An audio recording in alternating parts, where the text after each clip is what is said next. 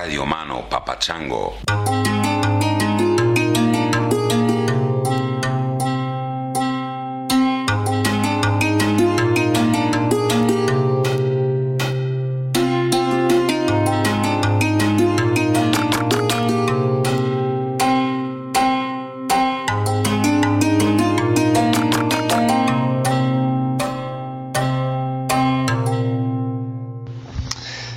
Tangentially speaking listeners. I'm not here to blow smoke up anyone's ass, but I did just want to take a moment to say that this podcast has been a meaningful constant in a world of change. Not that change is necessarily a bad thing, of course, it can be great. In fact, one of the biggest changes of my life was a result of this podcast after hearing Chris talk about Spain for so many years and comparing the differences between Spanish and American culture, I decided that I wanted to see it for myself, but not just go for a couple weeks and come back because a lot of times when people go on vacation, you know, they come back and you wonder if they really brought back anything with them at all. So I actually went there for a year and lived and taught English, and it was awesome. The other person that really inspired me to go to Spain was Professor McGuire. I had his class for a summer and it was great. He was extremely passionate about Spanish and particularly about Spanish culture and it was contagious and I realized for the first time that it was actually possible to live abroad and to travel and to to live in a way that was radically different than anything you'd ever done before, and that that was okay. I would have loved to have talked about Spain with Mr. McGuire, but unfortunately he passed away a few weeks after that class ended suddenly of a heart attack, um, which was strange because, you know, you saw him every day, five days a week, and then all of a sudden things changed. Anyway, um, really enjoying the podcast, Chris, and uh, but also I would love love to hear more literature and poetry commentary. Um, I really miss that stuff from the Oregon days that you were doing the podcast, man. That stuff's important, and we want to hear it. All right, much love. Hello, tangentialers. Uh, Seamus, Sim, Nathan, and the Doc with the shame exercised cock. Um, I'm speaking from Sarangkot in Nepal, and I'm coming to the end of three months of travelling through India and Nepal. And I just want to say none of it had anything to do with listening to your podcast for the past three years. Um, but I just thought I'd let you know because I'm nice. Cheers. Hi, Chris, and all you tangentially speaking listeners. This is Quinn from Portland, Oregon, in the US. And I'm just calling to say hi because I was listening to the most recent episode, and my friend Tom from Vancouver did the intro. And I was like, What? Is that Tom? It is. So I felt inspired to call you up and say hi. Today I have been making salad dressings for a farm that my partner and I are starting called Farm Punk Salads. And I'm just hoping that the world gets excited about salad and local farming. So we'll see how it goes. All right, happy spring. Bye. All right, happy spring, everybody. Uh, to the first guy, I just wanted to say um, I'm going to be starting a second podcast soon um, because, you know, I'm such a workaholic. uh, no, I'm starting a second podcast. I think it'll probably be monthly, and it's going to be dedicated to literature of all sorts. it's going to be called What Makes This Book Great. And uh, I'm going to start by going back to pieces of poetry, essays, novels, nonfiction writing of short stories, um, just stuff that I really love, and explain why I love it, why I think it's great.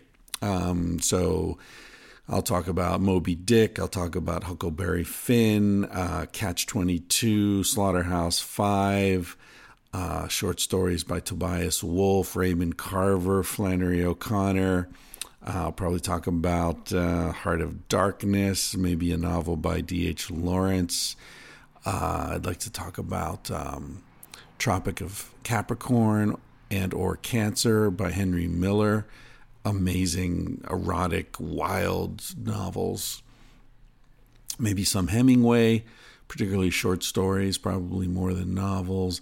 Maybe uh, The Great Gatsby. I mean, uh, The Unbearable Lightness of Being. There's so many books that are important to me um, and that I legitimately cream my jeans over that I would love to share uh, that enthusiasm and passion and whatever knowledge I have with listeners. So I'm going to do that on a separate podcast, um, just because this podcast is already such a potpourri of, you know, me ranting and guests and Romas and Tomas and all the rest of it. It seems like a good idea to just do something completely separate where I don't uh, swear and say crazy shit that scares away advertisers. Speaking of which, um, I'm going to be ranting for a while here. So if you just want to get straight to the conversation, uh, it's with uh, Chris Paine who is uh, a filmmaker. He did a film called, uh, let's see, Who Killed the Electric Car? He did another one called Revenge of the Electric Car and Do You Trust This Computer? He's a super interesting guy. He's he's a, a real intellectual. Um, and I don't mean the sort of boring, hanging around in the library kind of intellectual. I mean someone who thinks compulsively and very deeply. Um, honestly, we had this conversation pushing two months ago, so I don't really remember the details. I do remember feeling like, wow, I hope I get to hang out with this guy again. He's really interesting and smart, and um, he's been around. So uh, i know you're going to enjoy this conversation, and I'm going to enjoy listening to it again with you. But before we get to that, I'm going to talk about lots of other stuff, including, let's see, um, you should definitely check out Kyle Thiermann's podcast. He had Peter Attia on. I think I'm pronouncing that correctly. Um, Peter is a surgeon he was in Hawaii with us on the the first hunting trip I went on a few weeks ago, and the two of them sat down and did a podcast that was really excellent. Kyle's such a good interviewer, and Peter is a fascinating guy. He specializes in uh, longevity right now. That seems to be his his main focus, extending human longevity. But he's extremely knowledgeable. So if you're interested in in that kind of human optimization stuff, uh, highly recommend Kyle Thiermann's episode with Peter Attia. That's the Kyle Thiermann Show, and you can find that at kyle.surf. What else did I want to say to you? Um, Fleabag. There's a TV show. It's on Amazon Prime. Uh, I just finished watching the second season. The first season's on Amazon Prime. I think the second season's coming in a week or two. really interesting. It's a kind of comedy. Uh, it's definitely funny, um, but it's also moving and intelligent. It's written, starring, and directing a woman whose name I don't remember, but um, it's a I think it was a BBC series originally. Um, it's how can I say this? It's it's kind of like being inside the mind of um, maybe you know thirty or so year old young woman who's very smart and very sexual and um, mostly, I would say, unashamedly sexual. And it, it's it's like being in her head. It's seeing her trying to work out her place in the world and the way it's produced and written is very clever and very interesting. So I won't say more than that, um, but highly recommend it. It's on Amazon Prime. Fleabag. Uh, what else did I want to say? I the whole um, advertising thing. This episode is the last episode, I believe, that will be sponsored by Mudwater, M U D W T R dot com. You ever walk by a muddy puddle and say, I'd like to drink some of that? Well, neither have I, but Shane Heath, the creator of Mudwater, uh, apparently has, and he has put this stuff together, which is a mixture of various mushroom extracts and um, spices from masala chai to cinnamon to uh, I think there might be some black pepper, and they're also coming out with some new lines with different um, flavor profiles. Um, but essentially, this stuff is like um, a coffee substitute. Instead of making you jittery and nervous and you know uh, sweaty armpits, the mushroom extracts that they talk about are associated with um, all sorts of good things happening to your brain. Neuronal growth, for example, uh, Paul Stamets talks about um, some of the effects of some of the mushroom extracts that they use or maybe they're not even extracts; they're they're actual mushrooms, cordyceps and uh, chaga, and all those sorts of things. Um, very interesting. You can uh, make all sorts of different concoctions on their website. They talk about mixing up a little honey and some almond milk and frothing it, and you can do all sorts of things. So, if you're looking for an alternative to coffee or maybe just something to um, go alongside your coffee, Mudwater is an excellent option. Um, essentially, the podcasting experiment into advertising that we've been doing, I'm not sure if it's going to work long term. It's, uh, it, you know, I'm in this strange place where, thanks to you, I've got an audience big enough that I think eh, companies could be interesting, but uh, through my own fault, I guess, um, I tend to. It's. I think a lot of the guests and some of the conversations scare advertisers away. So any big company you know, we've had a couple of um, companies say, "Oh yeah, great, this sounds really good. Let me listen to a couple episodes," and then they never get back to us, or they say, "Well, we've spoken to our, um, you know, our uh, publicity department and decided the profile doesn't quite fit."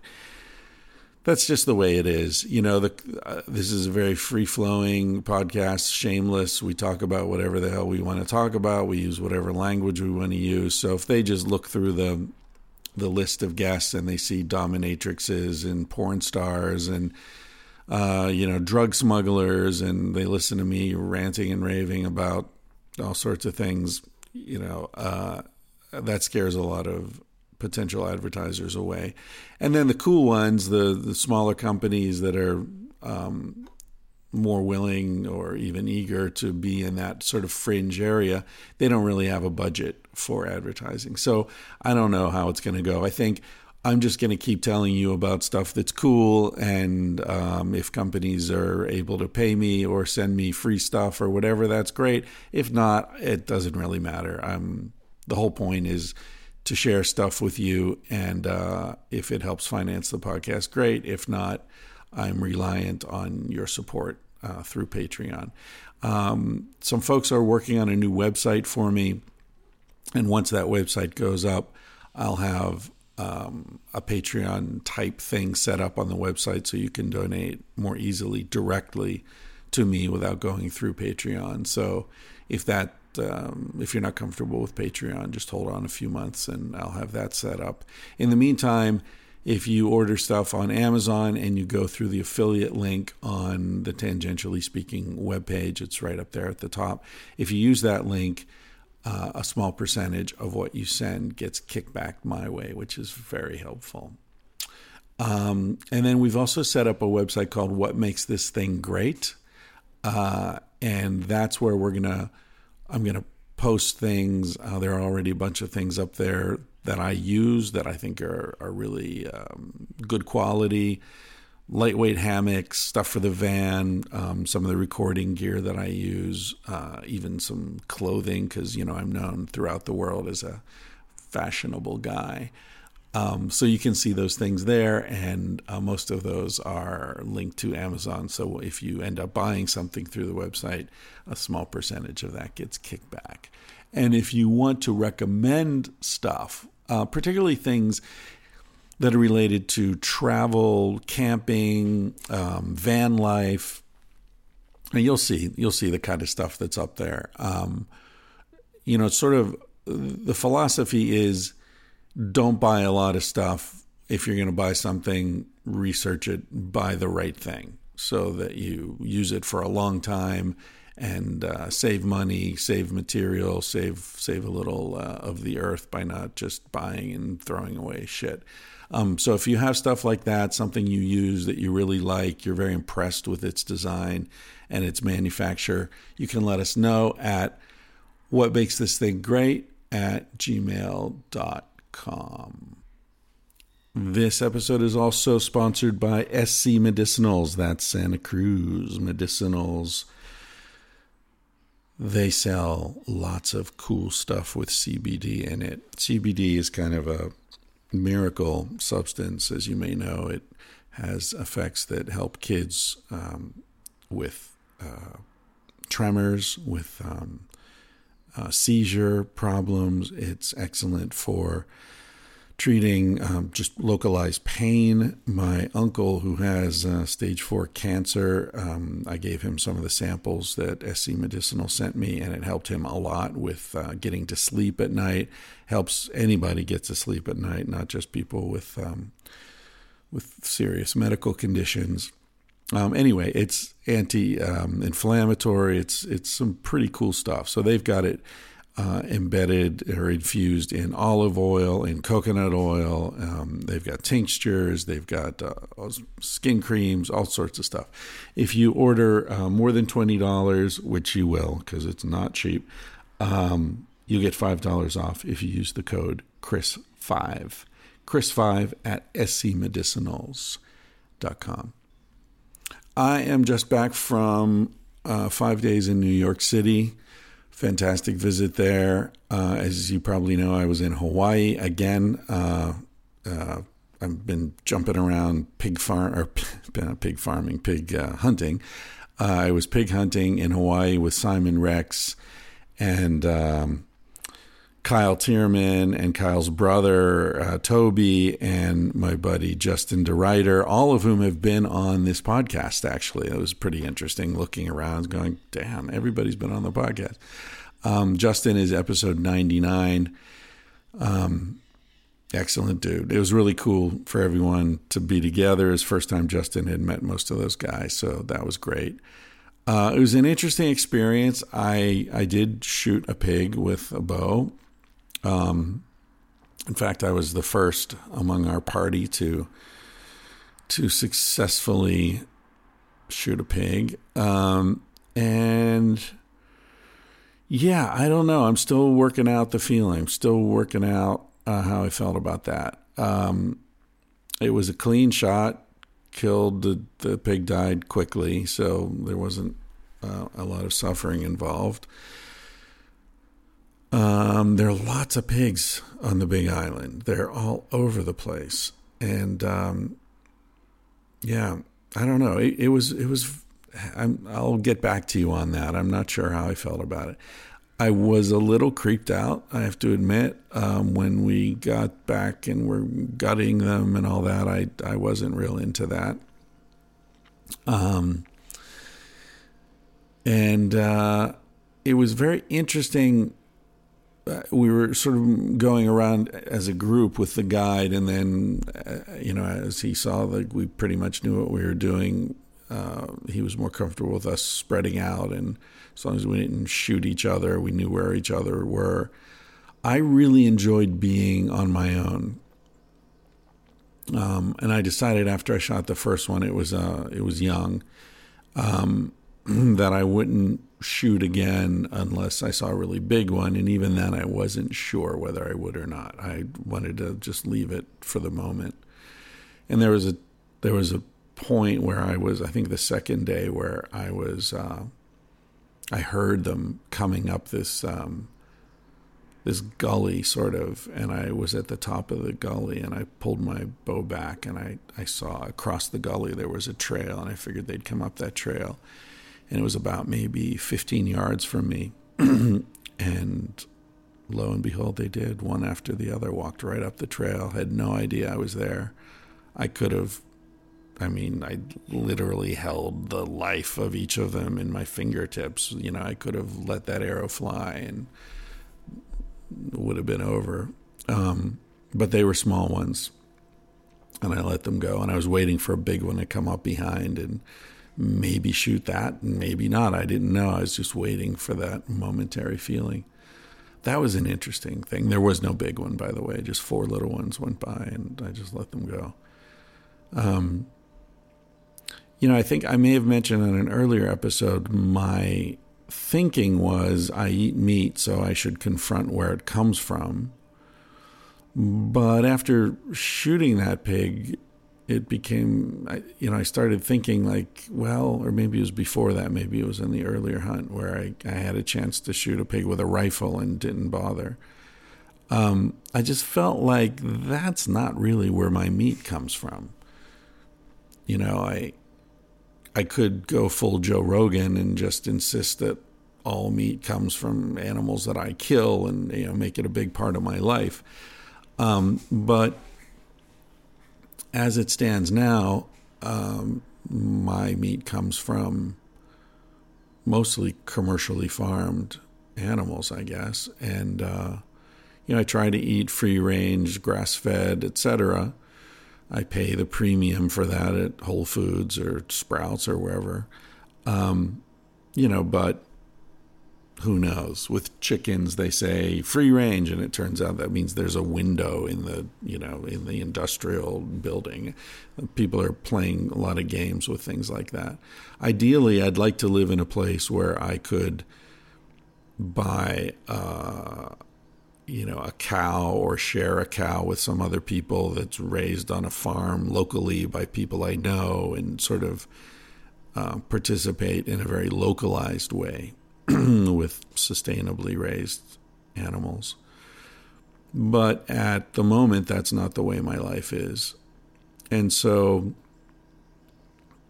I don't know, I started feeling like this whole hunting thing is kind of a white privilege fantasy uh, justification for eating meat. You know, you go hunt and you shoot an animal and you act like, oh yeah, I know. You know, I've I've confronted the reality, whereas the reality is probably more of a slaughterhouse situation, um, which I haven't confronted, at least as far as pigs go.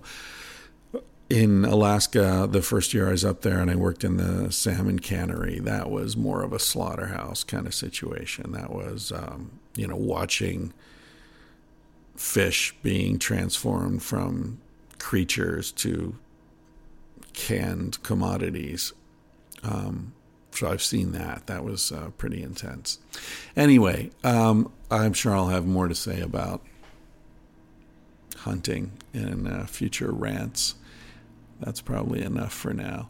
Uh, New York was fascinating. As I said, it was a really good trip. I love New York. Um, and it's always very nostalgic for me to go there because I lived there for a few years in my 20s. So there's um, there's always that sort of special element to being in the city. Uh, I met with my editor and the publicity team that are going to be working on Civilized to Death. That was really interesting and, and great. They're great folks. I feel real enthusiastic about that. Um, I even talked to them about changing the cover. If you've seen the book listed on Amazon, you've seen the cover that they proposed for it, which I don't really love. And um, I showed them pictures of some of you wearing your Civilized to Death t shirts. And I was like, look, people love this shirt. People are buying this shirt. They're wearing it. They send me pictures. One guy even got the image tattooed on his leg. I mean, let's go people dig this. And, you know, if you want me to try to get a viral campaign going, uh, we need to give the people what they want. So, anyway, they're reconsidering. they've got their artistic people looking at uh, the sad chimp with the uh, the Coke and the Big Mac and the iPhone and seeing if they can incorporate something like that onto the cover. So I'll keep you posted on that. Uh, okay, that's probably enough for me. Pushing half an hour of me yammering here. So, all right, that's enough for me. I'm going to play you out with a song. Uh, I love when this happens. A guy sends me an email saying, "Hey, I think you'd really love my friend's music," and and I listen, and I do love his music, and then I write back and say, "Yeah, but is it cool if you're f- with your friend if I play the music?" And so that's the situation here. Uh, a guy named Boris uh, with a Russian last name. I'm not Sapoznikov.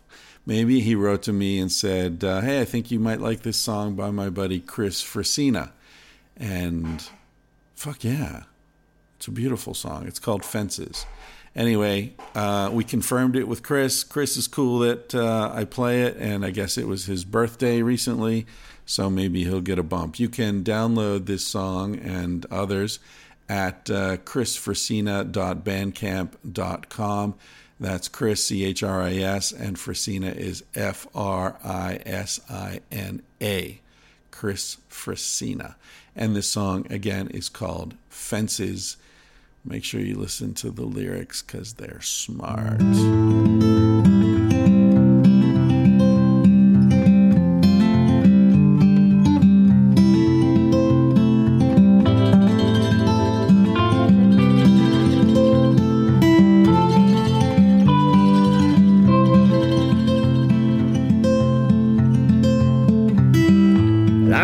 Stumbling on stones when I came across your bones and my reflection in the creek. You know, you gave me quite a scare. How long have you been there? You're regular deep. If you don't mind, I'd like to know. Do you rest up higher down below? When the stream overflows, where will you go? Where will you go?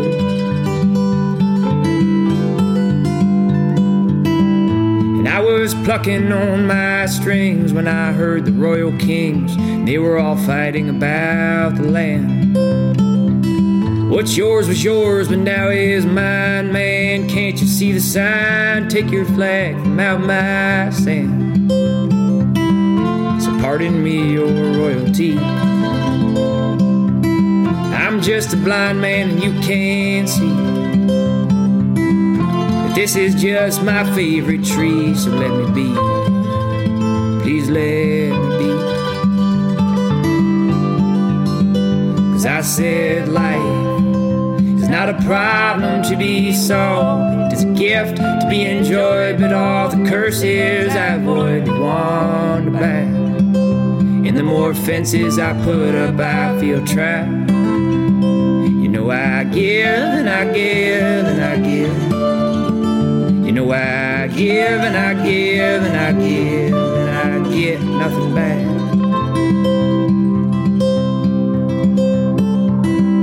We were both eating mighty fine at a restaurant so divine that my taste buds couldn't bear it brought me out some fancy wine. There was flavored water, it was lemon lime with some shiny silverware. In my mind, a dining dish. Leave the cooks all the tips. I must have lied when I told you I was rich. I could only wish. You were clutching to my hand through the restaurant as we ran for shelter from the swarm. With my unfolding master plan, you know I felt just like Peter Pan. You got the tights, I got the sword. And I don't mind you recite Shakespeare all damn night when we argue about who is wrong or right, you're usually right. Cause I said life is not a problem to be solved. It's a gift to be enjoyed, but all the curses I avoid, they to bear.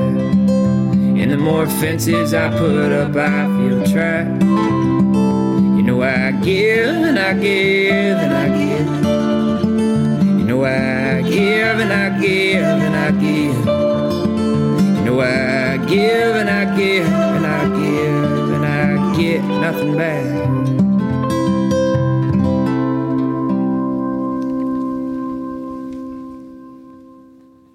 Uh, I'm here with Chris Paine, right? Chris Paine. Yeah, that's right. uh, in my living room in Topanga, and we've been talking for quite a while. So we'll we'll pick up where we left off. I might ask you to repeat some stories. Yeah, because I only have a few anecdotes total. like, we haven't exhausted your supply, I hope. So, you, would you describe yourself as a, a filmmaker or an activist or what? What a troublemaker, they, those sound like good words. rabble rouser? Yeah, Yeah, yep. because most of your your films have been uh, involved with uh, environmental issues. Uh, I guess the film people know you best for is "Who Killed the Electric Car." Is that right? Who killed the electric car? Yeah, got the most traction in the zeitgeist. Yeah. time. And when did that come out? that was um, 2006. Oh, okay. Yeah. So is that right? Yeah, 2006. Right. But it was like a three-year project. So we started, and well, it really started when I got an electric car in 1998. Um, Ninety-eight. So what car was that? it was the General Motors EV1. Huh. And, And was uh, that full production or was that like a limited edition? It was a full-on, um, uh, full-on electric car, 100% electric car that the um General Motors engineers had made uh, under the uh, really under the supervision of Paul MacCready. And you remember when, when I was a Yeah. kid, there was uh, Dr. MacCready came out of Caltech and a bunch of other places, and he built a bicycle-powered airplane and flew it over the English Channel Oh, okay. and it was just amazing. And what his insight was was doing more with less, and it was very much a 1970s idea that, with and in this case, lightweight, what was in composite materials, you could make an airplane on a bicycle light enough that you could power it. And uh, Dr. MacCready was very much into solar energy and stuff. So, when I was a kid, I mean, Dr. MacCready and the Apollo mission were the big things. Right. And so when I heard that uh, Paul had built an electric car, all, all the cars on the moon were electric. Remember, All right. it's it's, uh, one of the Wally Rippel's joke was like, if you look at all the planets in the solar system and you what kinds of vehicles, more planets actually have electric cars than anything else because we have them on Mars. on and Mars, moon, yeah. and there was one on Venus briefly that the Russians had, and um, I don't know if that was actually powered. I think they just got to the surface. Oh. But um, so General Motors wanted to raise win this race down in Australia, and um, they thought, okay, well maybe we can do it with with Paul's car, and they got so excited about winning the race that they announced that they're going to do an electric car. And then California said, that's great because we're having a real problem with air pollution in the big cities and Sacramento and Los Angeles. This would be awesome if you guys make it, and we'll make all the other car companies make them as well. And so that was kind of the first generation in the modern era of electric cars. And the the big thing that pushed it forward was AC power. Because you look at the old ones from 1910 and all those were golf carts, they're all DC powered. They're, they're, they're very torquey, but they're also um, difficult to control. You can't have really smooth, buttery acceleration, and you can't regen, like capture your power back. Right. So this car did all those things, and I got one, and I just fell in love with the car. And when they uh, they took the car away, I thought I think I'm going to have to make a film about this. So, why did they take the car away? They took the car away because, uh, well, that's the premise of who killed the car. There are a lot of forces at work, basically, in the early 2000s that were suddenly reversed the this is going to be great. The other car companies weren't very happy about having to make these cars. Uh, everybody was fighting California Air Resources Board, and you know, CARB in California is one of the great governmental institutions for the environmental movement, and I think of our time. they took lead out of gasoline, which was killing everybody. And That, that was California that started that was California. Ah. Uh, Mary Nichols was part of that team, and ironically, Mary is still part of CARB today. In fact, I think she's she runs CARB. So CARB is what California Air, Air Resources, Resources Board. Board. Okay. Yeah, and the, the real problem was was just school kids getting sick who live near freeways. They were breathing lead. Right. Thank you very much. So what could that do to you? There's even uh, I've read um, the theories that the lead caused teen um, well, because of the brain damage that it, it caused a crime spike, and Yeah. that the reduction in crime in the U.S. followed perfectly with the re, the elimination of lead from paint and from uh, gasoline. Wow. Yeah, Wow. there's some uh, serious scientific research into that. I, I, I think that what, that was one of the problems that the Romans had Right, they had the lead in the pipes that in the pipes, yeah, led to the and fall of uh, the all the Romans yeah. went insane at the end of the empire, and Yeah. part of it was they think that there's so much lead in their system. Yeah. Um, Anyway, back to the so the you were talking about who Oh, well, the yeah, so- forces against the the electric innovation. Yeah, well, the oil companies weren't happy about Sure, it, yeah. and, uh, and they didn't really see them as a like electric cars as a threat, but they damn sure didn't want uh, CARB to get any more powerful, and they didn't want any government-built charging stations. So they went after charging stations, Hmm. and they began to have these really weird advertising campaigns to try to throw this whole thing off. Like, uh, and a bunch of them are in the film.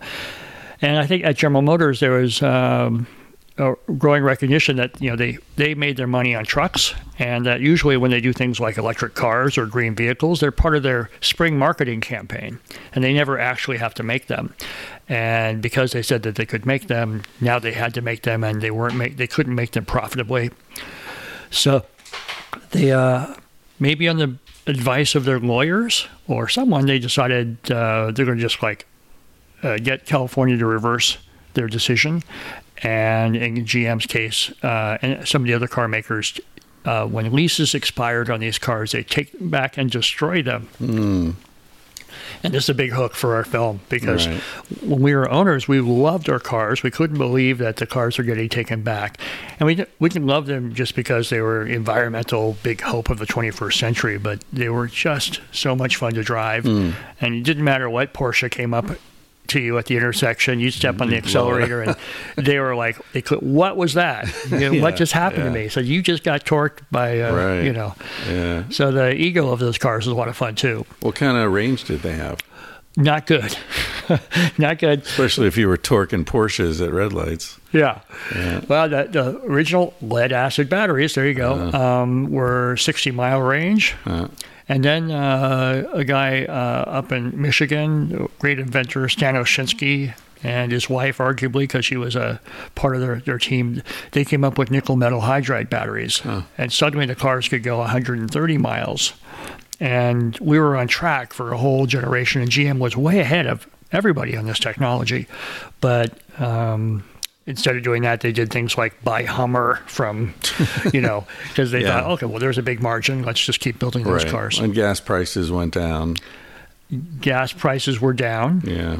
although ironically, you know, when our film came out, gas prices were like heading up, Oh, really? and their timing was absolutely wrong for what their decision they did, and to destroy the cars, I think because they uh, didn't want CARB to force them to put them back on the road or to have to have spare parts for these things.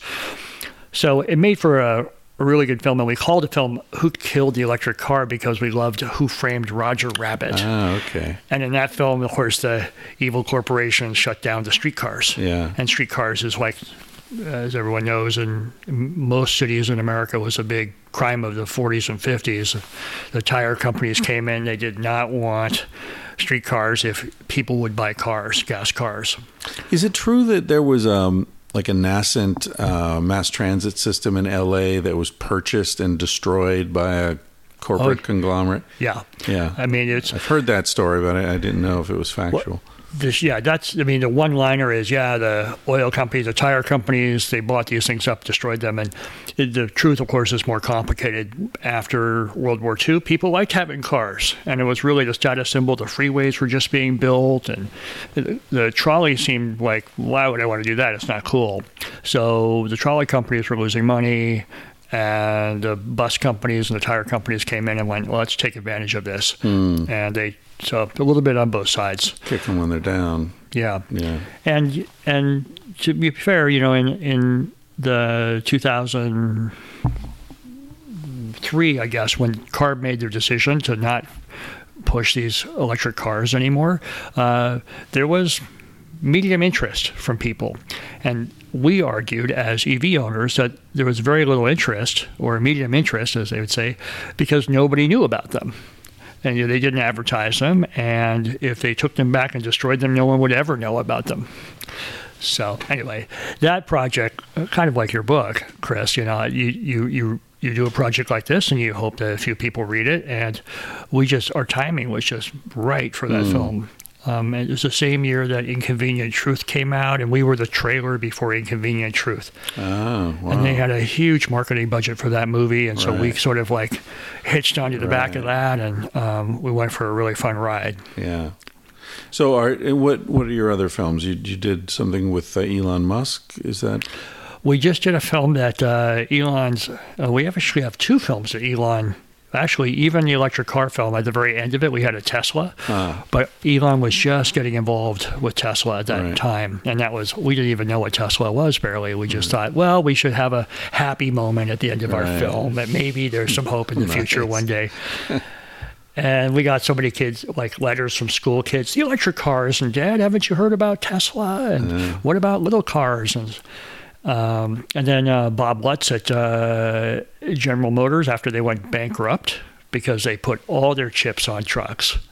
And uh, Bob Lutz was at GM and said, We're going to do an electric hybrid. And we thought, well, maybe we should do one more film about the electric car. And so we ended up following Elon around for three years, and Bob Lutz at General Motors going through bankruptcy, and Carlos Ghosn at Nissan, of course, who's now in jail. It's like oh, right. every- everybody's got a recently. story, right? Yeah. So we called that Revenge of the Electric Car. Yeah. And we tried not to make it about why electric cars are better and just make it about the personality of leadership. Right. And um, our friend Gadget, who's a Burning Man art car builder, he was our fourth character to say you don't need to own a car company to make a difference. Um, so that's really how I got to know Elon, at least on that level. And he ended up being interviewed by it. We interviewed him three or four times for our film we just finished on artificial intelligence It's called uh, "Don't." Uh, what's it called? I know the title of my film. It's "Do You Trust This your Computer?" phone. Your phone will know. Do you trust this computer? Yeah, Yeah. That's yeah, Siri, should I trust this computer? yeah. Do we trust this computer? No, Yeah. not so much. We don't trust our computers so much. What could they possibly be doing without our permission? Right.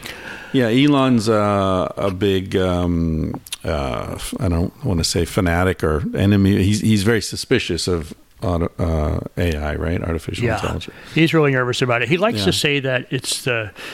It's not like he thinks it's going to definitely turn into Terminator and you're going to be supercomputers killing humans everywhere, but he thinks that most people in the industry underestimate the risk. And he goes, when risk underestimation is one of the things that humans do most often, they just don't see, like even look what happened on gasoline and, and the environment. And we're not very good at looking at risk sometimes. In fact, I saw a book on risk right here on your. Yeah. yeah, yeah. It's not. It's called Risk. It's uh, that's actually from a. It's a collection of stories told on a podcast called Risk. It's not the board game that we can't have. A, Uh, no, we can't no. play later because I like that game. No. Yeah. Yeah, the the whole thing with uh, underestimating risk, I think about that a lot too. And you know, I think the survivor bias is underappreciated. Uh-huh. You know, I, I, especially in my area where I'm writing about prehistory and thinking about What does that mean? Survivor bias. the you know we, we hear things like well we found a way through you know we always we survived that you know the the ice age happened and we survived that or you know we survived this we survived well yeah you and I did the people who didn't aren't here to voice their opinion you know Yeah. so there's there's this sort of like um, sort of inherent optimism baked into the fact that those of us who are having these discussions are alive but that doesn't mean that there aren't many more, you know, proportionally who aren't alive, who who didn't survive it. So there's just this weird sort of um, I don't know, baked in optimism, and and it's strange how uh, you'll you'll hear people say things like, you know, talking about environmentalism, like, well, you know. I'm an optimist, so I have to believe that blah blah blah. And they say that as if that's a rational thing to say, whereas it's not at all. It's like saying, "Well, I'm a Christian, so I have to believe in Jesus." Well, that's not an argument. That's just stating your bias. You Yeah, know, you're you're A statement of faith. a statement of faith, exactly. Yeah. And uh, so the So when you hear that, you go, uh, "Yeah, I hope you're right that uh, climate change is all made up and not happening. I really hope that your faith is right, but unfortunately, it's it doesn't comport to any of the facts. doesn't compute to anything that Yeah. we know. And you know, one of one of our big human journeys has been to collect information and try to make better decisions. Right. And uh, sure, faith's important, but yeah, Well, I, I mean, it's important, but it's not relevant to a discussion of carbon emissions, you know, it's or climatic change. Like, God isn't going to save us. If you believe He is, fine, but then w- there's no need to have this conversation. Wow, it's so Wendy, it's so tempting for me to discuss. Nice try. I, I have a, a, a series that I really want to do Uh-huh. on this whole idea about about uh, you know like if the um, how do you want to live your life if you really think things aren't going to work out? Yeah, that's an important, very Yeah. important question. It's a really important question for Yeah. now, and I, I really believe that it, you that um, you know the, the smarter you are, quote smart unquote, a certain kind of intelligence, but let's say it's a mathematical intelligence, and you do the math on carbon and coming out of Siberia and and and overpopulation issues and all, all the you add up the environmental risks that we're facing, Right. and the math is not good. Right. The math's not good. We don't know what the timetable is. Chaos theory means we can't know what's going to be like in three weeks, but math's not very good. Um, but do I want to live in my head? It's like, or am I live in my heart?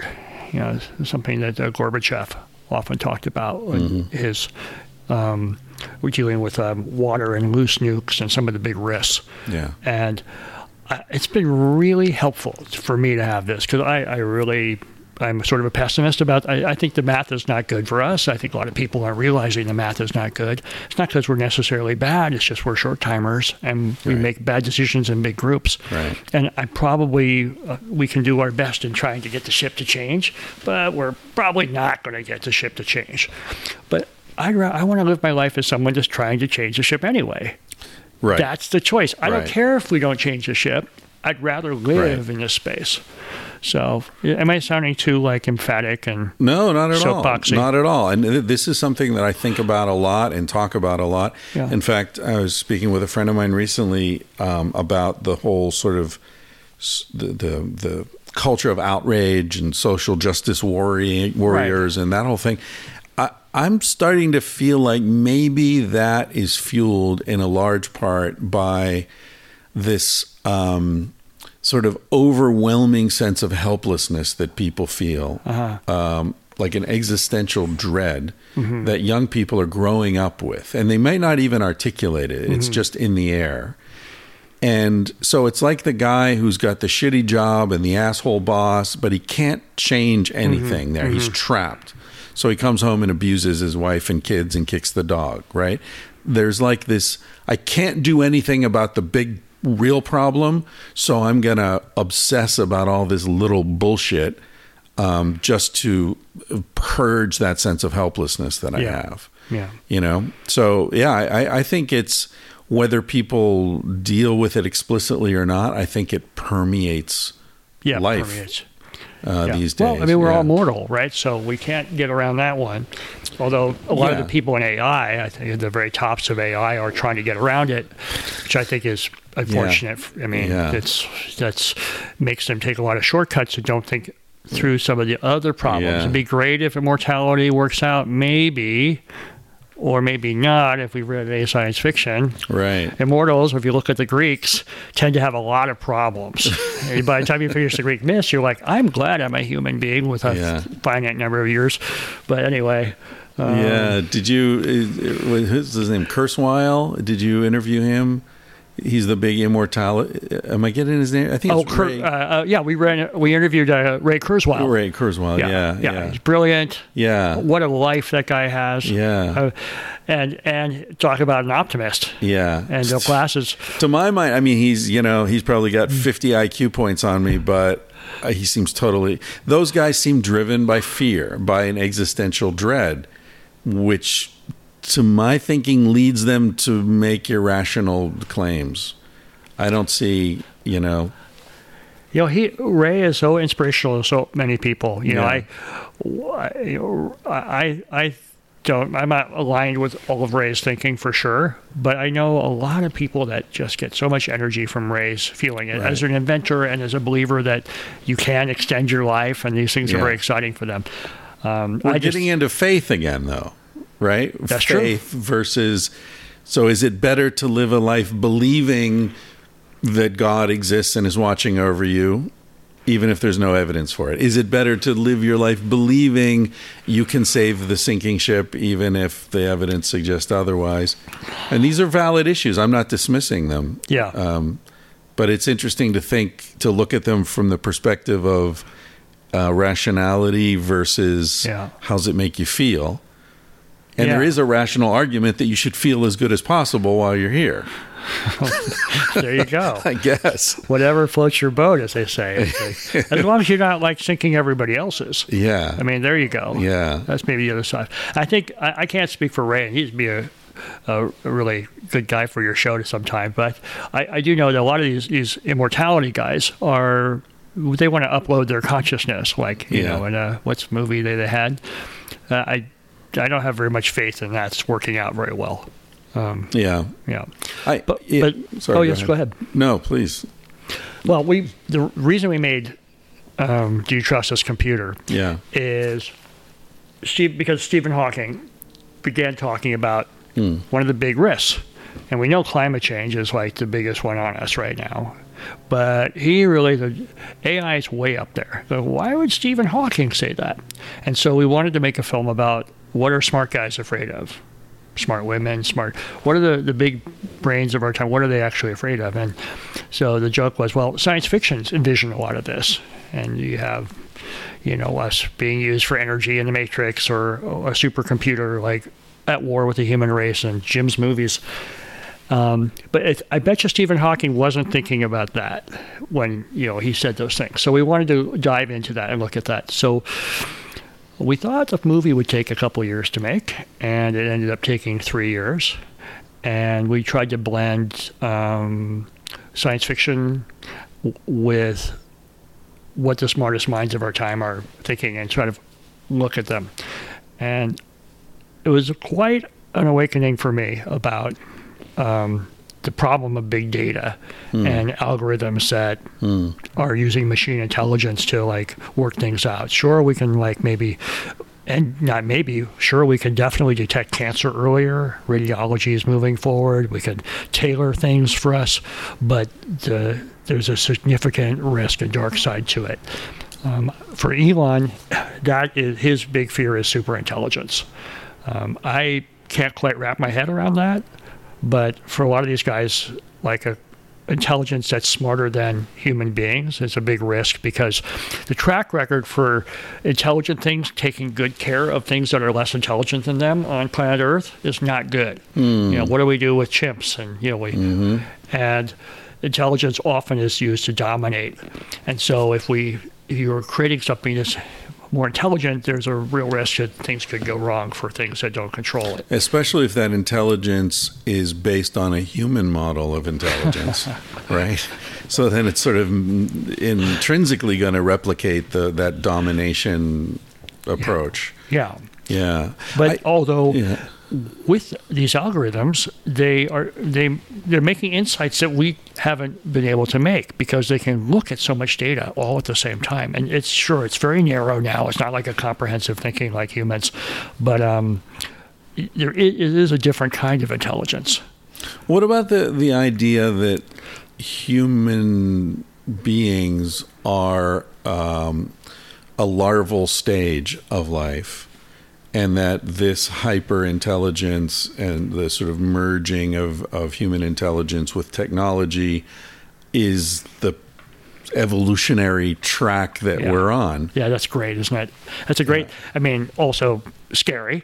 You know, if we're all Yeah, we're, we'll be useless. uh, And doesn't it make sense then that the environment is not an issue? That the environment isn't being cared for because biological life is passing from carbon based. I mean, uh, silicon based life. You know, it's funny. Carbon and silicon are very close on the periodic table, Hmm. and they're both quite ample. Uh, carbon's really good at getting things going for life. Silicon seems to be much more robust in the long term. Hmm. And um, uh, one of the, I think. Uh, Elon's comments. It's not in the movie, but he said something like, uh, he tweeted sometime, uh, "What if we're the uh, human beings are the uh, biological boot block for digital superintelligence?" Same kind of Right, idea. Like right. we're like here we're the parents of the next intelligence, and that intelligence isn't going to need water and air and stuff like that. Therefore, it's devalued. Yeah. Yeah. And even the folks at SETI, the, the Search for Intelligent Life, you know, Yeah. Seth Shostak there, he's a brilliant guy. He goes, you know, we're moving some of our telescopes away from carbon based planets or where we think there'd be life and looking at places that machines might aggregate because it's likely that they'd be around for a lot longer than us fighting contemptuous carbon based life forms. Right. Eating, shitting, fighting. Yeah. Like all the stuff we do that's so inconvenient. so inconvenient. It's- yeah, I mean, I've got a. I've been thinking a lot about this kind of thing. Um, I was writing this book, Civilized to Death, and I, I was. I don't want to bore my listeners; they've heard me talk about this so many times, but I, I got to this. I was looking at, at the winners in our society, right? Like you were talking about the Silicon Valley guys, and you know these people who've made just more money than they can ever spend, and you know, Yeah. they're, and they're miserable by and large. Uh-huh. And so that led me to think, like, wait a minute, if the winners of the game are unhappy, then who? What's this for? Yeah. Right? Who's the who's winning? We're all losing. Yeah. And then I, I sort of I'm, I'm boiling it down a lot, but I got to this idea of uh, superorganism that human institutions are superorganisms Mm-hmm. and that we're embedded within them the way the our Ants or- microbiome yeah, ants in an anthill or a colony or yeah Bees, yeah. and uh, and so then that sort of led me to this idea of you want to pause No, no, no. Oh, I just of um, uh, this idea that what we're talking about that the agenda of the superorganism can be opposed uh, to the agenda of the individuals within it right. right Right. and so exxon doesn't care how the president or the board of directors or any employees feel about what happens because if they disagree they'll be expelled from the institution and other people take their place that are aligned with the values of the institution of the corporation. Yeah, Yeah, yeah. and that's why it's so dangerous to be, that give them the same corporations the same rights as humans. Right, exactly. Yeah, I love but that it's movie. too late you know they got it They've- the Well, it looks like the Supreme Court wants to give them a new a new right. another one that they got religious rights already right Well, that's the one that they're vote. They're going through the Supreme Court. They got a partial decision Oh, on that, okay. And hopefully they close. The immortality is really the worst one. yeah That they and you know I was reading somewhere that uh, first corporations were for ships, and like like I'm going to finance this and it's going to come back and so forth. But I think they were limited in Yeah. terms of how long they could be around. Right. Um, and did you see we were going to mention the film The Corporation? Yeah, Yeah. I, I love that film. Fantastic. I mean, yeah. such a smart film. and the idea that, that the the legal structure for the corporation to exist came out of the, the Civil War. The civil yeah, exactly. Yeah. Making slaves no longer property. Like giving them personhood. So taking and corporations at the same time. at the same time because yeah. something that had been property now became a had personal rights so i don't remember the details but somehow corporations came out of that transaction. It's amazing. Yeah, the movie presents it really well. My, I, I talked to a lawyer friend about it. He goes, "Yeah, the history of corporations is actually quite complex, but what happened in the Civil War was definitely incremental change in giving them more power. Then it's great for because they don't represent our values and they get stuck on this quarterly profit system, and then they make really bad decisions. And they have no liability. And they'll, yeah. I mean, it, it can cease to exist, right? The assets can be transferred and a new corporation yeah. formed. It's incredible. Yeah. That's why I'm an artist. So. yeah. That's it. Yeah. That's it. That's me like, too. It's fun to be a but of course, you know, I, I, guess I have an LLC, and every time we do a, a, a company, I mean, a movie, we make an LLC out of that. Sure. We don't get sued by somebody. And Right. So there are good things about it, circuit breakers to, but whatever. Yeah, yeah. How do we get on that? I don't That's- know. That's, That's, good. depressing as hell. Well, But the idea of why the environment is being destroyed because Yeah, it's not yeah. important to the next life form. Well, yeah, I, I think that the just just you know an experiment. You know, like everything on Earth, like Bill Bryson's saying. You know, we're just one more experiment on Earth, Hmm. and I we we have enough ego and sentience to think that we're should be like the one that moves into Star Trek and inhabits other planets, but we're probably just another great experiment. You guys probably talked about the Fermi paradox. in the For- movie. sure. Yeah, yeah. Yeah. So I, I have another theory for that. For the, the Fermi paradox, for people who who aren't familiar, Enrico Fermi was having lunch with some friends at Caltech, I think, and uh, they were talking about why there had there was no evidence of extraterrestrial life. Yeah. And he sort of jotted down on the back of an envelope or something like, okay, there are this many stars and this many planets around those stars, and this many of them are within a range of the stars so that their life would be possible, and blah, blah, Uh-huh. blah.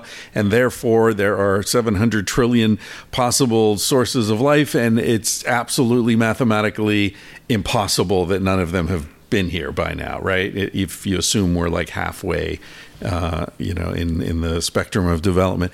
Anyway, the point is like there's no way that we're the only one. It doesn't make sense, and so uh, the the sort of most common explanation is I think it's called the Great Filter, is when life forms reach a point of intelligence where their This is Carl Sagan's thing. their Like we, we power to destroy exceeds yeah commit suicide. Right, they do. So Yeah. there's always something. They poison themselves, or they blow themselves up, or Yeah. they you know, Lead pipes. lead accidentally used up all the oxygen. Uh, you know, Monsanto glyphosate. changed our DNA. It doesn't work on Earth anymore. Yeah, there you little go. problems. Yeah, a little- Dang, a that little- Was, that was where we went wrong. A little bug that got out of a lab somewhere. Something always happens and wipes them out, so that's why they don't show up. All right. My my hope, and here I'm coming. This may be faith based, but I've got this feeling that we're on this historical trajectory, like Joseph Campbell's, uh, you know, Hero of the Thousand Power Faces. Myth, yeah. Right. So we're, you know, we're like uh, in the Odyssey. You know, he reaches the end, the far point of his journey, and then he starts coming back home. I feel like we're at this moment in history where we're starting to turn back home. We're like on this elliptical trajectory, and and now maybe it's just me, you know, my bias. I'm writing about prehistory and all that, but it feels like the cutting edge research in so many different fields is about going back. It's not about you know new plastics. It's about eliminating plastics and making things out of natural products, bamboo, palm leaves, whatever. It's not about going further. It's about going back with what we have Returning. returning. So you look at Michael Pollan's book that we were talking about earlier. You look at psychedelic therapy, right? That's shamanic. That's from the beginnings of our species. You look at um, the paleo diet, paleo CrossFit, and you know doing exercises that replicate the movements of our ancestors. You look at the success of Sex at Dawn. I think a lot of that is people feeling like the way I was taught isn't working. Like, how did we evolve? Right? That's Did I mention earlier that that's like one of my very, very favorite books? I did when I saw you when I came in. I didn't say it on your podcast, so I wanted to say it here. So I it was really. This is really thrilling for me to to meet you. I, I felt like that that book. We don't have to sidebar on it too much. Oh, please go on. well, it, it just that book and Bryson and some of Jared Diamond stuff, but really, um, I think opened up the conversation about this topic and took it out of the culture wars Hmm. by taking it into like the old place, the hmm. return place that you're Right. just talking about. Right. Let's where how where's our programming from? Maybe Yeah. we're in the big puzzle. All the answers are already here. That's it. The- Yeah. The answers are already here. Yeah. Yeah. So it's very much like that the, the, the eternal journey, right? You return home Yeah. and you know the place for the first time. Yeah. So that that's what I'm hoping is the great filter. It's not that everybody's blown themselves up. It's that they get to a point where they say, "Wait a minute. We there's nowhere we're going to go that's better than here." That's because here is what created us. So this is what we're best suited for. Yeah. So what we need to do is figure out how to live here peacefully, harmoniously, and control our population and so on. You know, which we can do. We all have the technology for that now. I mean, imagine 50 million people on Earth.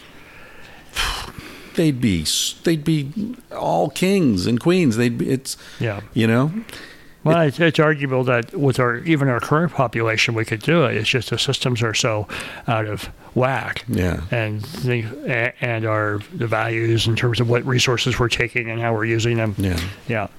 Well, I mean, and and you know, you roll back to uh, Elon Musk for a moment. You know, the people complain bitterly about why this Mars thing. Who really wants to live on Mars? Well, there's probably a few people that do. I I don't happen to be one of them, but I I do think that if you look at the human history, uh, Elon's idea of a backup plan is a good one.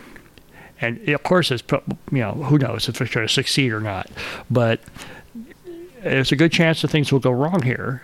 And if you think that humans have something to offer, that maybe we should just have backup plans. So I, I think he's motivated by this. But see, I question that premise. Yeah, yeah, you yeah, know, I the backup plan, like for what? For life? Well, if if human life totally destroys the planet on which it emerged, why is it deserving of a backup plan? Uh-huh. What's the value of it? Right. If You we're know? a failed species, why just fail. Yeah. We're taking down every other species with us, you know, already, right? That's Yeah. the great extinction, the fifth great extinction happening right now. I don't see. I think that's an unexamined premise that human life is necessarily a good thing.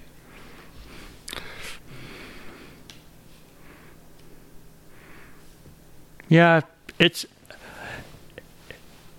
it's an important premise. I, I think it's difficult to evaluate here. I Yeah. I've come around on this Mars thing, thinking that you know, I mean, Earth to come up with our species and a lot of species is amazing, Yeah. and uh, we do have a survivor part of our gene that tries to like keep us moving to the future, even though we're carbon based. And let's make our best try at it. And uh, if in aggregate we make a lot of bad decisions, which seems to be what's happening for us, you know, why not have some good decisions try to keep us move us forward? And I, I mean obviously it'd be the ultimate tragedy for us to destroy ourselves on earth and have a little group of 30 people on mars. That's not going to last very long. But um I don't even like Vegas, much less Mars. just kind yeah I imagine, you know, your odds are probably slightly better in vegas too I just mean in terms of environment, you know? Yeah. Like I imagine a Mars colony is just going to be, you know, it, the Vegas Strip or Yeah. a, a- a shopping mall. Yeah. You know, it's going to be all corporate, air conditioned, astroturf. uh, yeah. No, I'm enjoying. I've got this van out here, and every summer I, i drive around. yep Yeah, I'm trying to enjoy it while it lasts.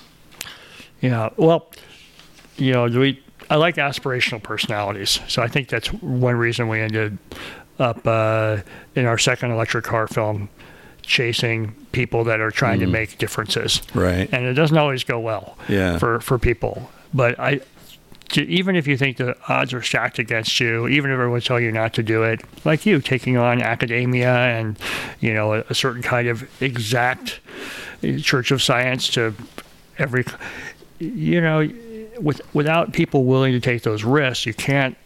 Sometimes you miss out on the biggest insights. That's what Buckminster Fuller was all about Yeah. and uh, even you know a lot of these, a lot of the great teachers and insight people. Yeah. So yeah. I try So- to hold back.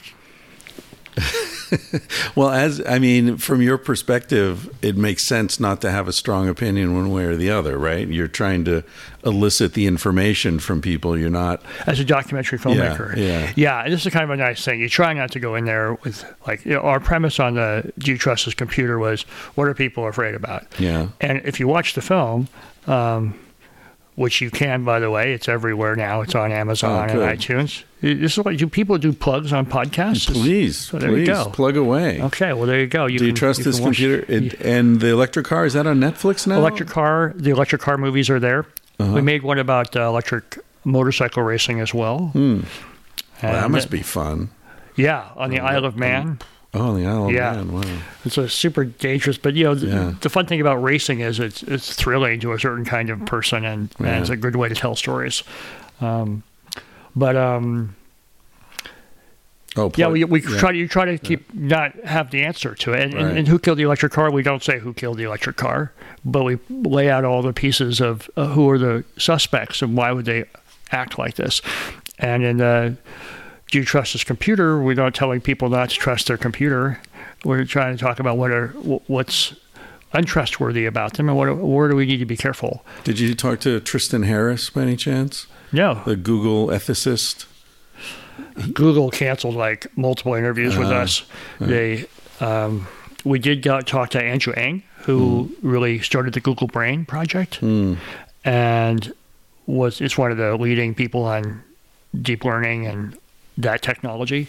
Uh, Stuart Russell was a big character for us. He wrote the book on AI that they use in colleges Hmm. now. His number one fear is uh, AI in the military. And the problem Hmm. with technology is the first people that really finance technology is the Right. good old military. And so, th- to answer your point earlier, or to agree with it, those are the kinds of values you get out of it. You don't want the values of the military, like running your technology. That's Right. just asking for problems. Yeah. Um, so Stuart was amazing for us, and uh, and then we got uh, Jonathan Nolan as like kind of our narrator for the film, and he's uh, wrote um, the Westworld. Oh, So that's running on HBO. wow. And he also did I Interstellar. love the first season of that. Yeah. That was a little fantastic. violent for me, but boy, the Yeah, thinking is so good. And Yeah. in terms of like what could go wrong on sci-fi and, Yeah. and, and with AI and androids and um, but uh, so that film, uh, in terms of keeping it open, we thought we we reached the end of it, and then uh, we got the first clues that Cambridge Analytica was happening, and that Brexit and the Trump election uh, which were very, very close votes, were definitely impacted by manipulated Facebook advertising. Not just the Russians, but you know, aggressive algorithms going after the way you know, even in in in, uh, in some theories, even being able to target people based on the kind of personality they are. So if you're you know, extroverted, last minute change your mind person, then this is the kind of ad that's going to make you move. And that's where the AI can be super powerful. Yeah. Like I can keep track of millions of people and their and their three kinds of you know 14 personality types, and then message for them. So It's really it's incredible how you know about Edward Bernays. I'm sorry. Edward Bernays. Do you- Oh, yeah. You know, the the early advertising guy developed a. Uh, focus groups, first focus groups. And he was from the 20s through the 70s. He was like at the head of advertising, and he also worked with the CIA, overthrowing the government of Guatemala. He was involved in the the Shah um, of Iran, supporting that. He came up with this phrase: "Fight them over here, so we don't have to fight them over, or fight them over there, so we don't have to fight them." So all this marketing, Proxy wars. yeah, all this marketing intelligence applied to foreign policy, and of course to manipulating the you know mass masses. mind. Yeah, Yeah. You know who his uncle was? Sigmund Freud. Uh, all comes back to psychology. all comes back, yeah, like controlling the mind. And now, as you say, with these algorithms being applied, the leverage is just incredible. The leverage. That's it. It's Yeah. about leverage, and and uh, not even understanding how the tools are working exactly. So that's where people are nervous about things. Yeah. What What are you working on now? Well, I just finished this book, Civilized to Death. Um, sent that to the publisher a couple weeks ago. Fantastic. What's it about? It's questioning the premise that civilization has been a benefit to the average human being. so it, it's Leaving the answer open. well, I think my perspective is pretty well articulated, Yeah. or at least clearly articulated. Um, It's the agriculture. I mean, a little bit of this is in Sex at Dawn. It's like yeah, it's an agriculture comes expansion along. Yeah, private property. This is my wife. This is my child. Right. And then you get all these diseases, like Jared Diamond points out in some of his books brilliantly, that, you know, most of the diseases that have been most destructive to humans didn't exist until See, agriculture. you and Jared Diamond do go together. That's why those Oh, books. yeah. yeah. How No, many times have I stolen enjoy ideas from his book and told them as party stories? Like, pretty often. Yeah. Yeah. Good. Good for you, man. Better you than me. I can shut down a party in a second, believe me. I, I've told some stories at parties. People find this is super. Your, your sex dawn super empowering because It- yeah, it's flipping the story. yeah. I, I think that you're absolutely right. To hell with your critics. You're that is the dominant narrative that Mm. you're taking on about human sexuality, male, female roles, all that stuff. Yeah. yeah. And and when you can flip that narrative, it suddenly gives people a lot of power. It's like, oh, Yeah, it's Yeah. funny. One of the the, I mean, the whole thing has been a huge su- surprise, right? It's Yeah. like it's transformed my life, and and it's been amazing. But one of the things that was most surprising was getting emails from women saying. Uh, thanks for your book. I had to stop and masturbate every few pages. I didn't expect that. wow. I've never I never gotten- get emails like that. I know. I've never received a single email from a guy like I had to jerk off. Like it's something really interesting about female sexuality and the um, the erotic appeal of of liberation Uh-huh. and feeling like you're saying it. It I think for a lot of women, it um, it relieved them of a sense of shame like wow i'm horny i i like sex as much as men do or maybe more it's not i'm not sick Yeah. everyone's telling me i'm sick The insight I had was about pornography, which is a shameful thing for men. Right. Like, oh, uh, I like porn. Damn. Well, that can only be very, you know. And the book, the, at least my takeaway, I guess I'm going to get corrected by the writer right here. Good- Oh. But like that scene in uh, the woody allen movie Woody Allen's like marshall Marshall, McLuhan. McLuhan's right here. Says, You know nothing of my work. exactly. is that an annie hall Annie Hall. yeah that's a great scene And Marshall McLuhan's brilliant. I mean, there's a great documentary. oh He yeah he's a really interesting guy Really interesting. But uh, the to finish that point that's going to get me in trouble, yeah, the the good grief, I've never seen this on microphone, but the orgy you talk about the in the oh gangbang porn well, just any porn that Yeah. that the male sexuality is designed to like if oh the the woman is receptive to male copulation right now and in a pre-agriculture makes sense for lots of males to be involved so there's not one father when the male gets killed in a Right. hunting accident mm-hmm. and everybody's a father but the it becomes an orgy for the copulation so it's never quite certain who the father is but it makes sense that men after they come lose interest, Right. pull away so other men can get in there. Right. And the same way that when the orgy is happening, they're attracted to it. Right. Which is like pornography. Right. It's like Very much.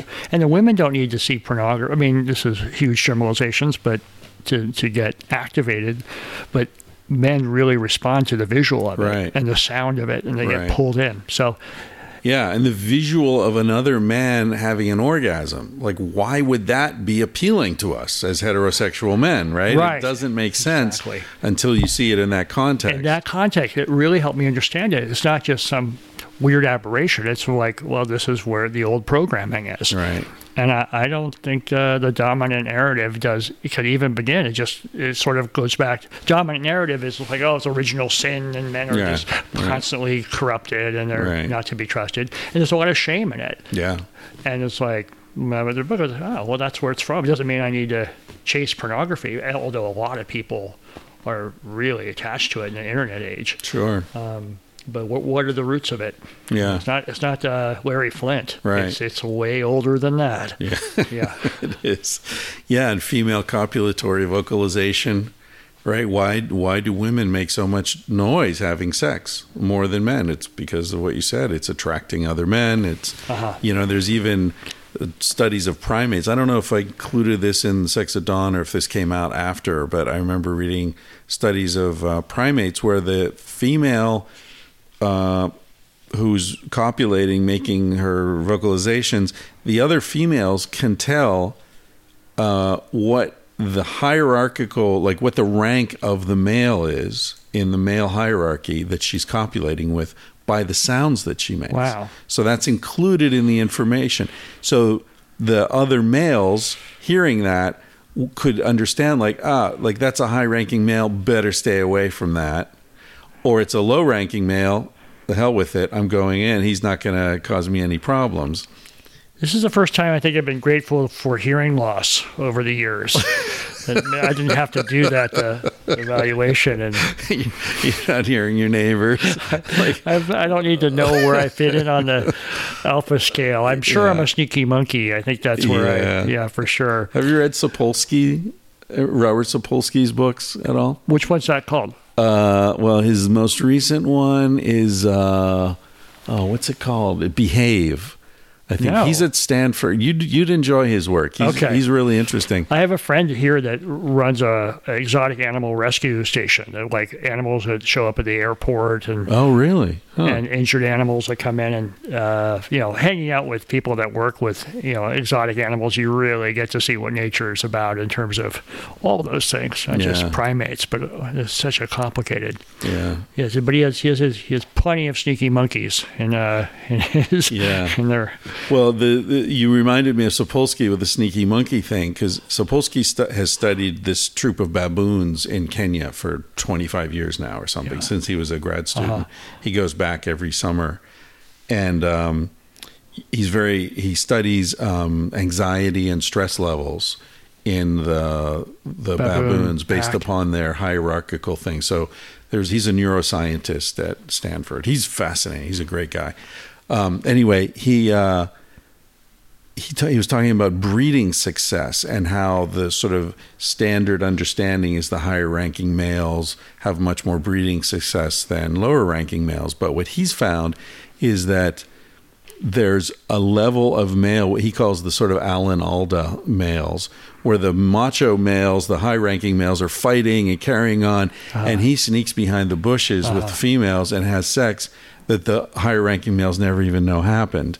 So he actually, males at that level have much more breeding success than the ones who are fighting their way to the top. Yeah, Sneaky I, might, I might have read something about uh, also like uh, gorillas with, with the big testicles are ones that are alphas, and they have to do the sneaky ones have generally smaller testicles because they they don't have to have sex all day. They Hmm. only have their quick moments. There's like I think actually Jared Diamond in the Third Chimpanzee talks about this. Yeah, he talks about testicular volume. Yeah, and why that would be and how Yeah. chimps and anyway. Yeah, yeah. I, I talked about that in my TED talk and that we mentioned we were talking about earlier and I sort of got in trouble with TED because they didn't want me to have a picture of my friend. Testicles on Yeah, the screen his at the TED. testicles. That I, I mean, he was understand wearing- why they would have that. He was wearing a swimsuit, but uh, they, they still didn't like that. What a double standard! They brought a live brain onto stage once. A live Oh, brain? No, I guess it wasn't alive. that, they, they brought a brain on. Yeah, it wouldn't be alive, would it? If it came on stage. Not for long. Under those lights. you wonder what happened just off stage. well, I think you know the, the you're saying about surprise on the reception of that book, and um, you know, I what's been the surprise for my work has been that electric cars are so back. Yeah. I mean, in terms of environmental fights where things never get better, every year there's less Hmm. whales and the ozone. It's incredible that electric cars in such a short time made a reversal. Is that because of the battery technology, do you think? Is I, it's a whole bunch of things. And if we do one more film, which we're working on putting together, because you have to have three films, right? Films Trilogy, yeah. required. Yeah. Um, it's probably going to be why. Does- ha- ha- obviously, because we're talking right now, we're hitting peak gas car for sure. They're Right. converting, you know, um, gasoline car factories to electric. A lot of you know, part. There's so many many reasons going into it. Batteries being better. The lithium battery pack has been huge for sure, but also cultural acceptance. Uh, Education, people figuring it out. Coolness. Cars are better. Yeah, well, that's what Elon Musk has been really smart at making it cool. Cool. You know, like you drive around here, L.A., you, Teslas everywhere, right? Yeah. and these And are the they're great cars. influencers. Yeah, Yeah. they're great cars. Yeah. Yeah, and he didn't make it about save the planet. It made it about this is a better car. He got Rogan on that podcast we were talking about, where Yeah. Elon smoked the joint and caused all this hassle. Uh, I, I talked to Joe about uh, Teslas because I have a buddy who's got a couple, and Yeah. And we I had that experience accelerating so fast. It's like you're in a diff, It's like you're in a spaceship or something. It doesn't feel like Well, possible. the first EV1 that GM had had that rocket acceleration. Yeah. You felt it, and and we're driving a Model Three now, and I'm. Wendy won't allow me when she's in the car to put it on um, sport mode. I have to keep it in chill chill, keep it chill, man. because otherwise she gets nauseous. I mean, the, Yeah. and I took a test ride in the new Roadster at a demo about a year ago, and I, I don't think I'd want to accelerate in that car. It's like two G's or something. You Yeah. sort of almost pass out. And it's also maybe unsafe because your brain can't process information that fast, I'll right? tell you that day they only had a professional driver let you Yeah. drive that car, and I was glad I wasn't driving because I was like, I'm Right. not ready for that. If you're in the air, fine, but you're going down a road, dogs running around, birds flying. You have Yeah. major car companies saying they're not going to make internal combustion engine cars. Hmm. Like in the last two years, there's been announcements like this. I guess in the last year, and you feel like this is happening. Right. And so it's it's been. Um, yeah, I, I like to joke that I, I don't really like cars to begin with. I would have all made movies about bicycles and you know tree hugging and things like this, and we got pulled into the world of cars. And if you're going to have cars, let's but not just cars, everything, bikes and scooters Mm-hmm. and you know um, even airplanes now. They're Electric, yeah. hybrid hybrid airplanes Yeah. that they're developing. Yeah. So this well, is that good. bicycle right behind you is uh, electric uh, power assist. yeah. It's fantastic. It's Right. like a Tesla of But bicycles. were you like me? I don't know. I won't speak for you, but I was against electric bikes to begin with because I thought, oh well, this is for lazy people that can't. Right. And everything has to be a battery, and why do we need to charge everything? And what about human power? Yeah. Which of course is a valid argument, but there's so many people, and including me now, Yeah. that really loves having this yeah. option. Well, you and I are the same age. Well, it's probably uh, about getting older too, isn't it? Yeah. Well, b- but I mean, like I, I interviewed a, a guy here at my place who's um, a professional mountain biker. right? Okay. And he said, like, dude, you're in Topanga. This is mountain bike heaven. You got to get a bike. I said, look, dude, like for me to get to the place where I would ride is about, Uh-huh. you know, 500 meters up or something. I don't know what it is, but it's up. And I know myself. I'm Yeah. not going to do that. I just won't do it. If I could go out my door and go along a fire road on a ridge and some up and some down, I would. But if it's just up, up, up, up, up, I'll never get there. And so he hooked me up with this thing, and I take it. I ride. I Yeah. go, and as you say, it's it's not like a. There's no throttle. You have to pedal. Uh-huh. So you work.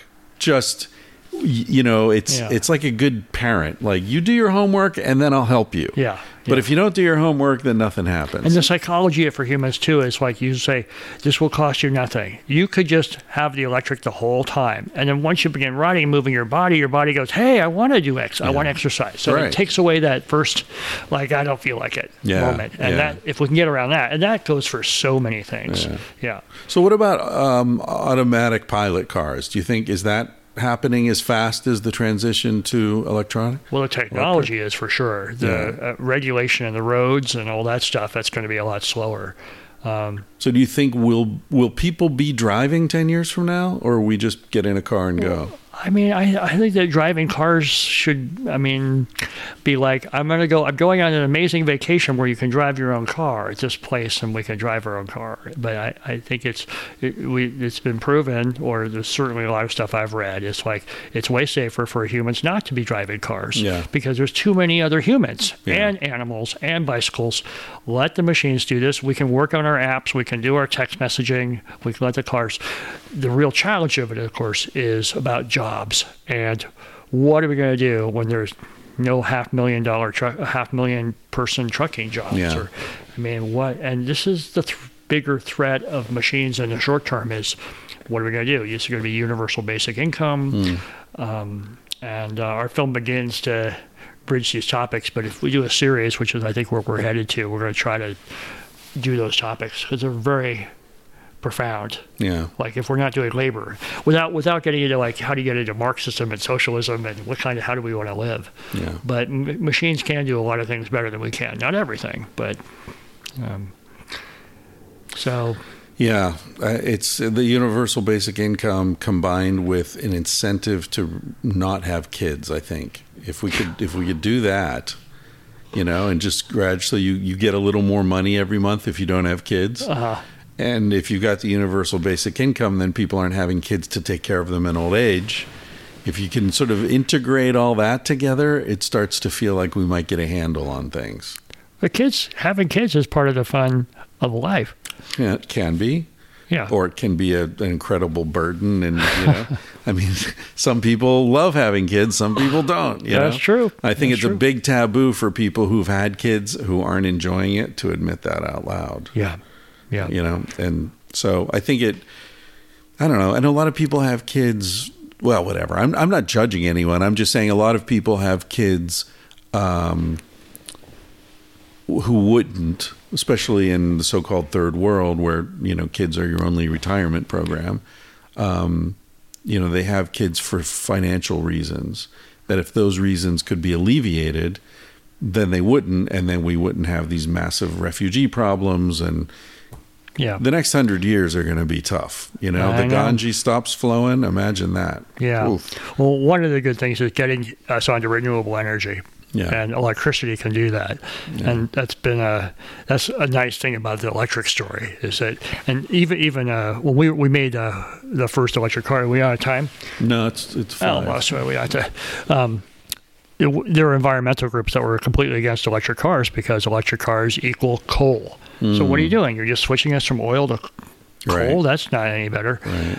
Which that if that were true, that would be a good point. But they've really found that even in situations where you have coal for electricity, which is terrible, you the electric drive is going to be better for you, for more efficient, better for the uh, and in places like California and, and really around the world where renewable energy, electricity is more and more available, it's much, much cleaner, Yeah. even for bicyclists like us that don't want to push our hill up.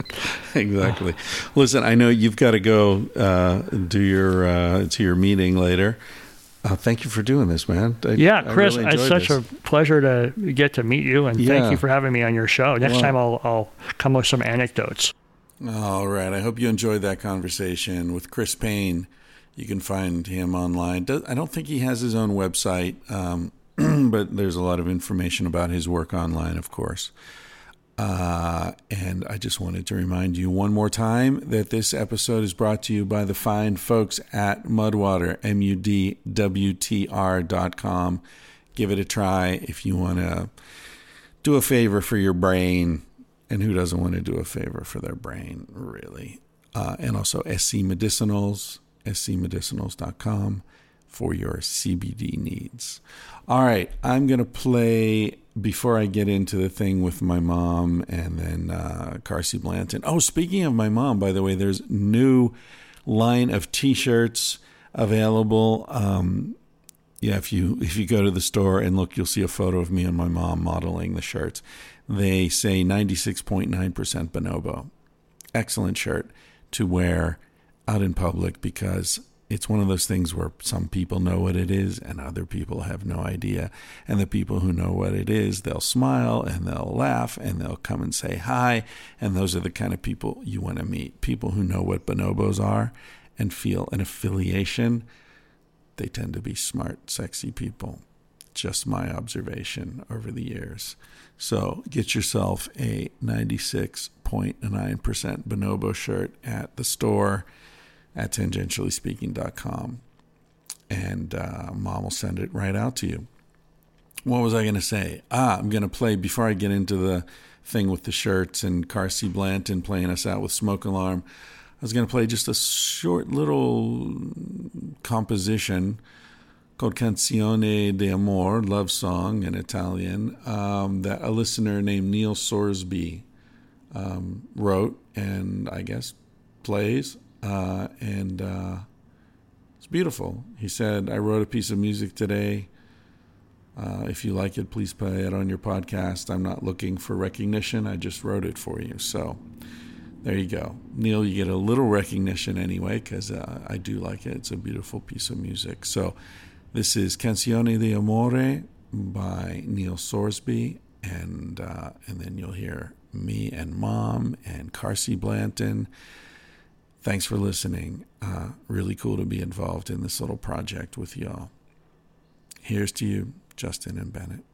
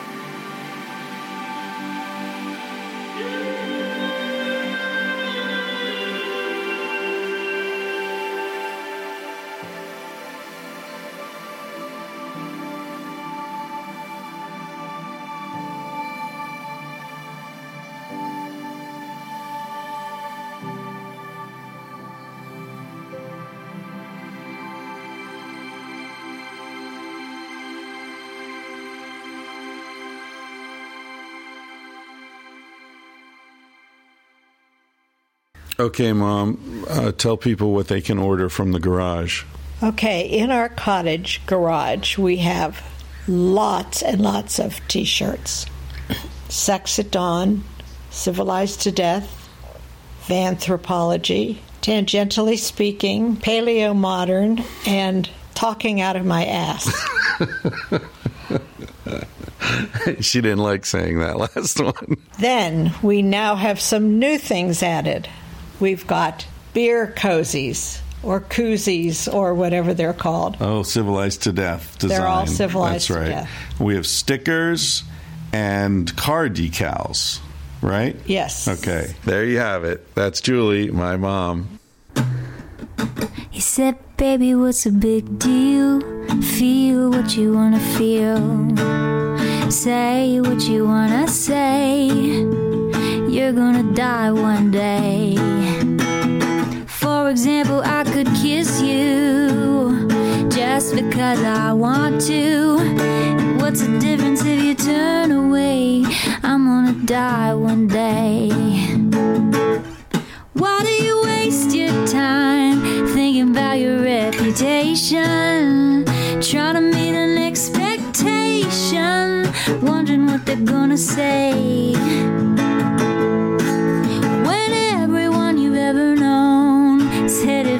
a headstone. I don't wanna give the end away, but we're gonna die one day. Your body is an animal, doesn't ask for much. A little music and a soft touch. Why don't you let it out to play? Your heart is in a birdcage singing your chest.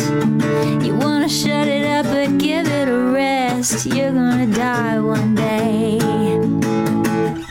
Why do we waste our time thinking about a reputation? Running from a confrontation, wondering what we ought to say. When everyone we've ever known is headed for a headstone,